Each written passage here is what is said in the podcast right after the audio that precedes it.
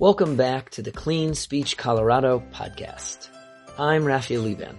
My co-hosts and I are delighted to share another lesson from the Clean Speech Colorado campaign of 2020, The Price of Words.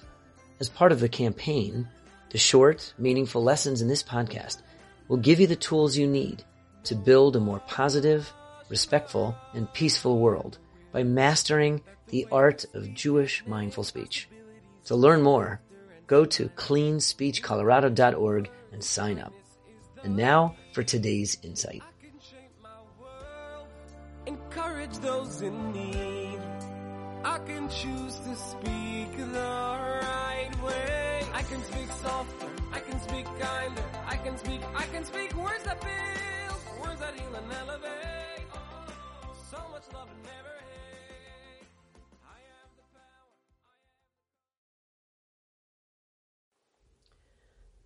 Clean Speech Colorado, Day 22. Till the last breath. With three weeks of Clean Speech Colorado under our belts, we should have a good idea what constitutes onas devarim and what a big problem it is.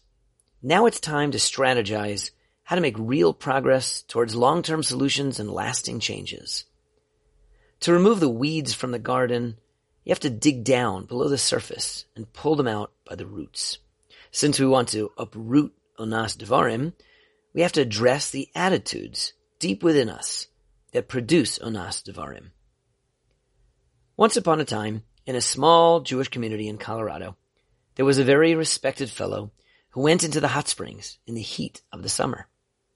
After an hour, he was so overheated that he climbed out of the water and toppled over in a heap nearby. People came running. They tried to rouse him unsuccessfully. They thought he was dead. Oi, what a great man he was, one person bemoaned. Such a generous philanthropist. He dedicated the synagogue, said another. And the day school, said a third. Just at that moment, the fellow himself woke up. And what about the social hall? The greater we are, the greater the challenge it is to remain humble. A humble person can be great and still not regard themselves as more important than anyone else. With humility, we can be respectful of others and not feel any inclination to speak with disdain, contempt, ridicule, or condescension. How does one achieve humility? Like any transformative achievement, becoming a humble person doesn't happen overnight. But one tactic is to imagine the day of our deaths.